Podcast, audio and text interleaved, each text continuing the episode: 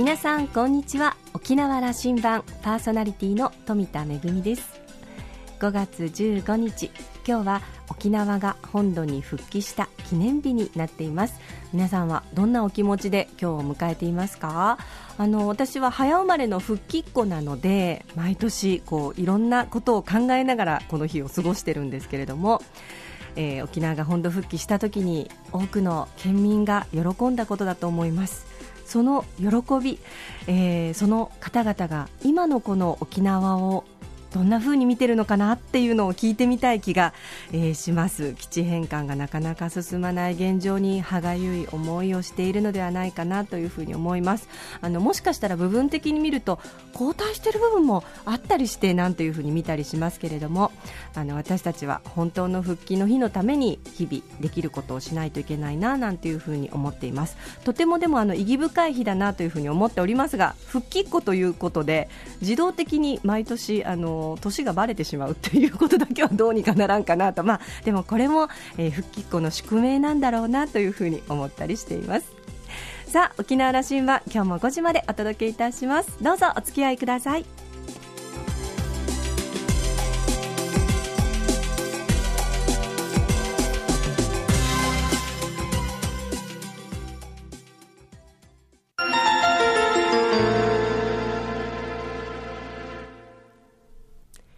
那覇空港のどこかにあると噂のコーラルラウンジ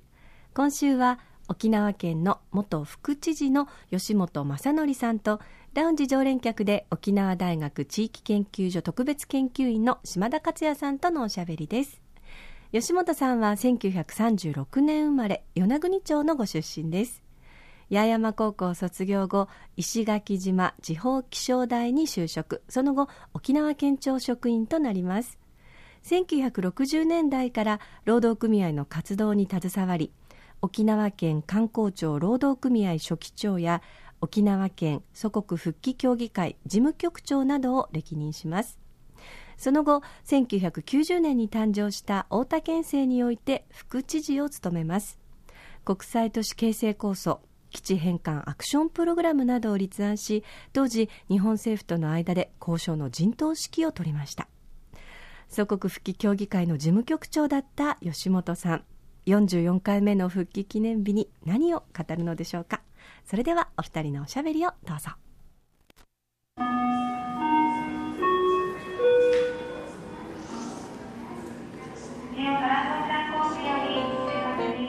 今日の復帰の記念日はですねあえて時計をですね、はい、50年後ろに回してですね、うん1966年の5月15日のうちの班中がその沖縄の中でその、まあ、復帰を求めていくというのがガーッと加速する頃ですね。どどんな空気だったのかというのをあえてやっぱこれ我々知らんといかんと思ってるんですよ、うん、これは吉本さんに聞いた方が一番いいと思っていて、うん、あのうんえー、時の首相は佐藤さん。佐藤栄作がこれ、えー、就任直後から日本日本の戦後を終わらすために沖縄復帰だと言ったと、えー、嘉手納はベトナムへの出撃ままでベトナいよいよ加害者までにされそうだということに沖縄が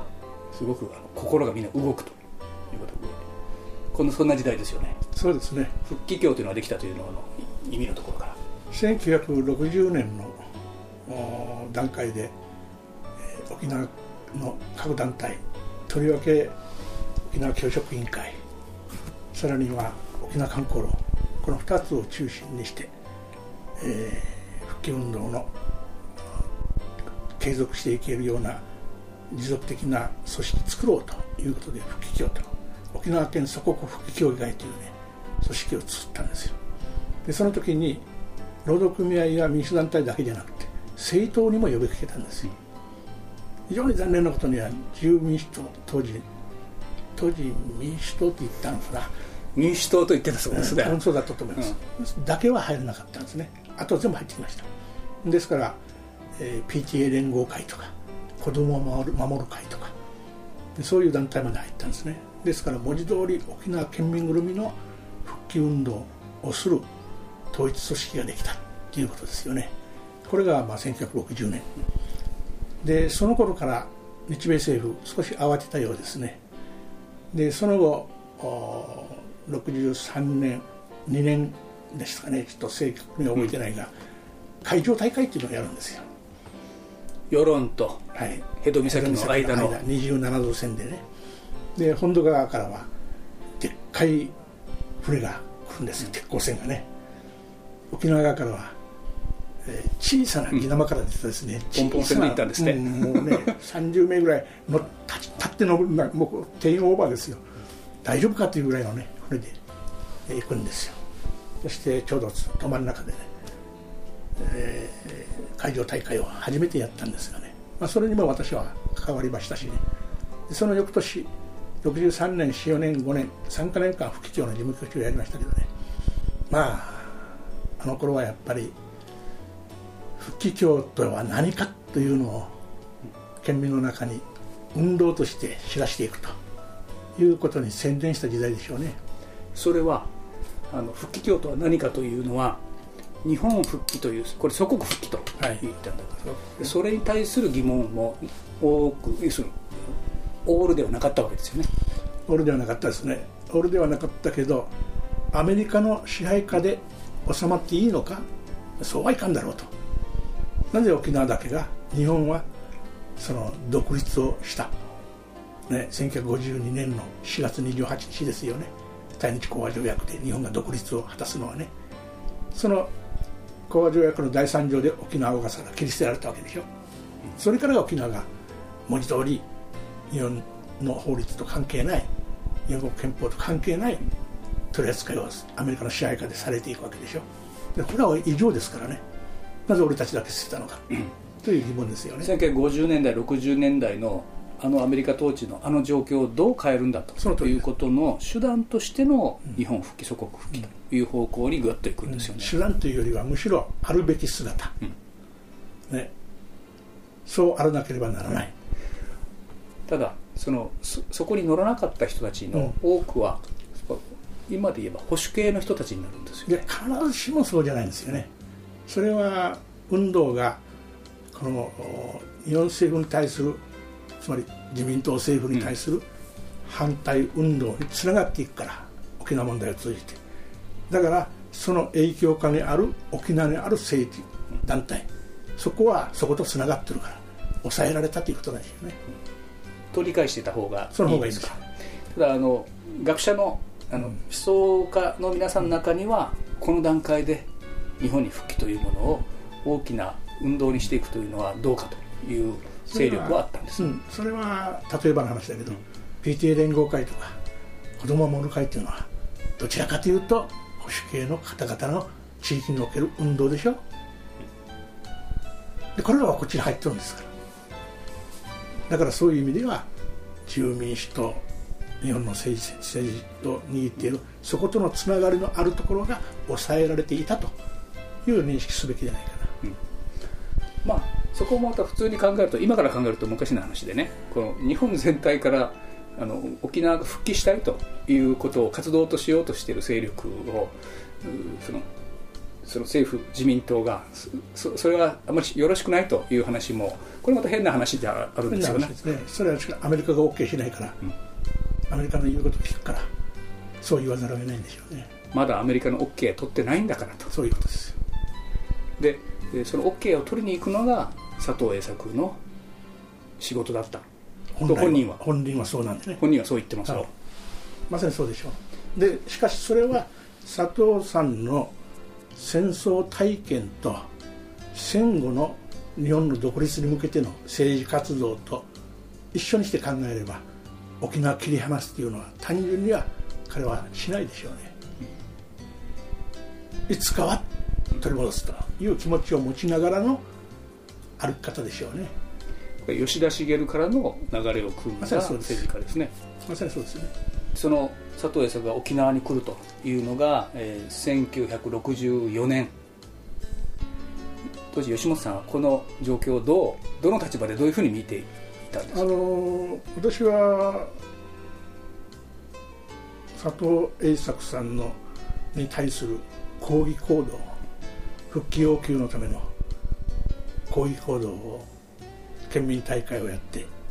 で、えー、デモをやって又吉道路デモをやって今でいう1号線ですね58号線ですね昔の1号線それを登って東急ホテルのとこまで行って東急ホテル前で佐藤さんに対するこういう行動をやる出てこいと要求するんですよ。その大衆の中の一員ですね。だけど佐藤さんは日中はアメリカとの交渉に行って帰れなくなって、えー、アメリカの迎賓館で泊まったと。いうのが中にいたんですよね、うん、後で分かりましたけどね、まあ、そういう行動もの一員でしたね。あのもう一つこれは、まあ、それから50年経ってますんでね。いや、えー、はい50年経ってますんで。佐藤栄作は沖縄を日本に戻すんだということを語りかけに来たということになってるのに沖縄の中の民衆は大部分がこれへの抗議というふうに動いた。とこれ改めてこれ意味を説明いただけますか。あのー、対日講和条約サンフランシスコ平和条約とも言うけどこれの中身なんですよね。それは日本の独立と引き換えに第三条で沖縄小笠原を日本の政治から政権から外したわけですよ。それを認めた人なんですよ。それは沖縄が納得しないですよね。そこに納得しない。じゃあいつ戻すのかと。いつ沖縄内南中を日本国憲法のもとに戻すのかと。それは見えないでしょ。だから佐藤さんに対しては沖縄どうするんだと。捨てるつもりかと。いう抗議行動になったわけですよね、うん、いやその時点から復帰だとあのいうことを言いながらの政治活動にあの人はなっていたわけなので、その抗議するというのはその意味を一回本人に伝えなきゃいかんという意味になるんですかね。あの復帰の復帰というその出口は沖縄側もそれからその佐藤内閣もここは同じことに向かってはいいた段階ですよね。なぜ切り離したかというのが問題だったんですね。ですね。彼らは日本が独立するためそれが先だという山分かりの言い方ですよね。しかしいずれにせよ沖縄は将来はと。引き取るというのは彼らは思ってるし政治的にはそう言ってるわけよね。しかし沖縄に住んでる僕たちから言うと冗談じゃないよと。なんでお前なわけだよね。沖縄切り捨てなのかと、まあ、今で言うならば捨て石ですよね。復帰の時に解決できないがこれからもあの厳しいことは続くだろうといったあのやら長病の挨拶の中にも今この部分は解決できてないわけなのでということになっていく。ですよね。そうですね。吉本さんこれ50年経ってみるとですねその今切り離したということをおっしゃいますがそのサンフランシスコ条約のその前段があって、えー、天皇メッセージももう今一般化しみんなが理解するところまで来ましたね。やっぱその元があったんだという話のところ。今まで言ったことの原点は、まさに天皇メッセージなんです。1947年9月の20日昭和天皇が書簡をマッカーサーに渡すんですよ。そしてその中に書いてあるんです。最後の文章。沖縄を沖縄に25年から50年。それでも足りなければ恒久的に米軍基地を作って日本を共産主義から守ってくださいって書いてあるんですよ。これ今も続いてると思いませんか、1966年5年かもしれない6年かもしれない。日米で密約というのがあるんですよ。それはアメリカ側はキッシンジャーが絡んでるんです。その中に沖縄の米軍基地はそっくりそのまま復帰後も政権を日本に戻した後もそのまま持続していくという約束事が協定として結ばれてあるんですよ。確か NSDN35 号と言ったと思いますけどね。でこの2つ並べてみるとこれ一貫してるんですよ。今日まで一貫してるんです。今日までというのは今我々が直面している普天間基地問題というまさに同じです。これをどう動かそうとしてもがんじがらめになっているということの元がそこにある、はい、そこにあるんです。そういう意味ではその50年前の佐藤栄作来沖にあれだけ吉本さんたちがあの抗議活動をしたというものもその原点を説明しろよということを言いたかったんですね。そうですね。それは天皇説天皇メッセージのことはあの時代の佐藤栄作が口が裂けてもしゃべりませんね。言わんでしょうね。おそらく言わんでしょう。あの天皇メッセージはまあ本当かどうか分かりませんけど、我々は今でもそう思ってるけどペンタゴンに貼り付けられてると言われてるんですよねそれはあの道理としてそうなっていますね。ねますね、はい、あのですから東アジアがの政治団体政政治国々の政治状況がどうなのかということとは関係ない形でね沖縄問題というやつは取り扱われてるっていうことなんですよ。そう理解すればですね日米がこの場合の日日本っていうのは九州翼ですよ日米が沖縄を共通の足場としてあるいは共通のもこの手段としてまさにあの頃から今日まで70年間同じ位置づけのままに固定化しているということです。だから沖縄の中で少し先を読む発言をするとだから沖縄で日本という国から独立しようという声が出てくるんですよ。50年前もあったというのがそういう読みの人たちはそういう中で特に。それが原点ですよ。その方が分かりやすいでしょう。じゃあなぜそういうふうな捉え方してるかっていうのをもう少しこう見るとね沖縄もともと琉球国ですよね。ここに行き着くわけですよ。日本っていう国がねあの日の本の国がですね琉球国をどう取り扱ったかという問題なんですよ1945年後のあのいくつかの大きな事件も遡れば1879年のところまであの辺のことも理解してないとまた見えないという話ね全くその通りですねですから、えー、私たちが70年1970年の復帰運動復帰に向けて復帰運動をしとるっていう段階はそこまでは我々は読んでなかったあそれ辺聞きたい、うん、読んでなかった。もう純粋に今生きとることをどうして俺たちを差別するのかと、復帰させろと、ね、それが要求の基本。それには県民反対いないだろうと。言われてきたけど要は反対するやつおる。今のままでいいっていう政党もあった。でこれはまあ政治的なつながりですよね。でも県民の中にはそれであっても当然日本という枠組みの中に入るのは当たり前じゃないかという気持ちがあったからあの復帰運動というのが県民運動としてずっと持続したんでしょう。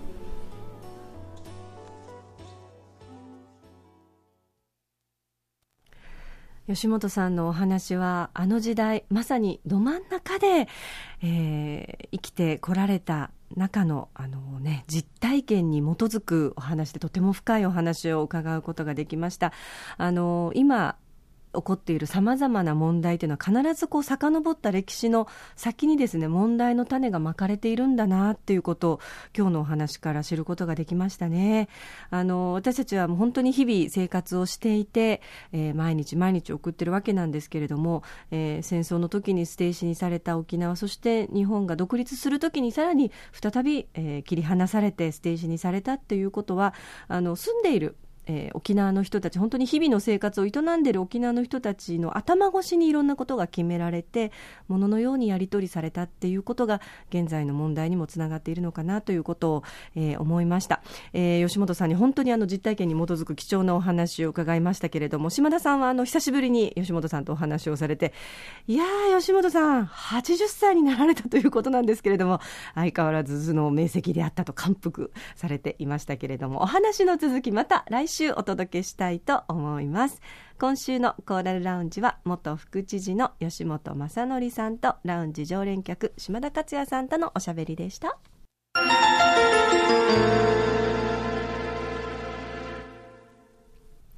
恵みのあしゃぎだよりのコーナーです。えー、今日はとっても嬉しいお知らせですよね。あの、第8回日本マーケティング大賞というのがあるんですけれども、これはですね、あの、優れたマーケティング活動を表彰するものなんですが、その地域賞に沖縄県の観光ウェブサイトが選ばれたんですよね。日本マーケティング地域賞ということで、あの、フランス、それからドイツなど合わせてですね、6カ国、6組の家族、それからあの、婚約者がですね、プライベート旅行として沖縄を訪訪れまして、そして、えー、大切な人に秘密を打ち明けるという設定になってるんですけれども、これはこの、えー、もともと秘密を持っている人、ペア6組を募集して沖縄に招待しまして、で、あの、沖縄の自然の中で過ごして、そしてうちなんちと触れ合う中で、パートナーに秘密を打ち明けるというドキュメンタリー形式の、えー、映像なんですけれども、あの、この作品がですね、YouTube などでなんと300万回以上、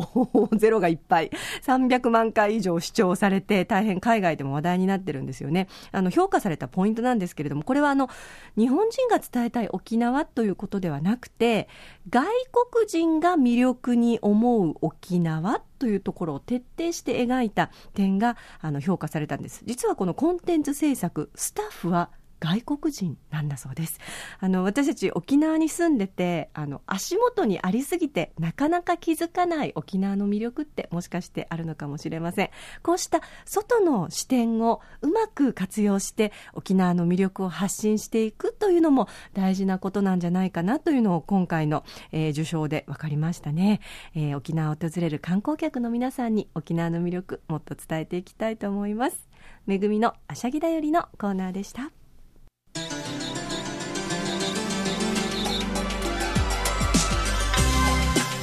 沖縄羅針盤のこれまでの放送はインターネットを活用したポッドキャストでも配信中です。ラジオ沖縄のホームページからアクセスしてポッドキャストでお楽しみください。それから私富田恵そしてコーラルラウンジ常連客の島田克也さんのブログやフェイスブックでも情報を発信中ですのでお時間のある時にぜひこちらもチェックしてみてください。沖縄羅針盤今週も最後までお付き合いいただきましてありがとうございました。そろそろお別れのお時間です。パーソナリティは富田恵でした。それではまた来週。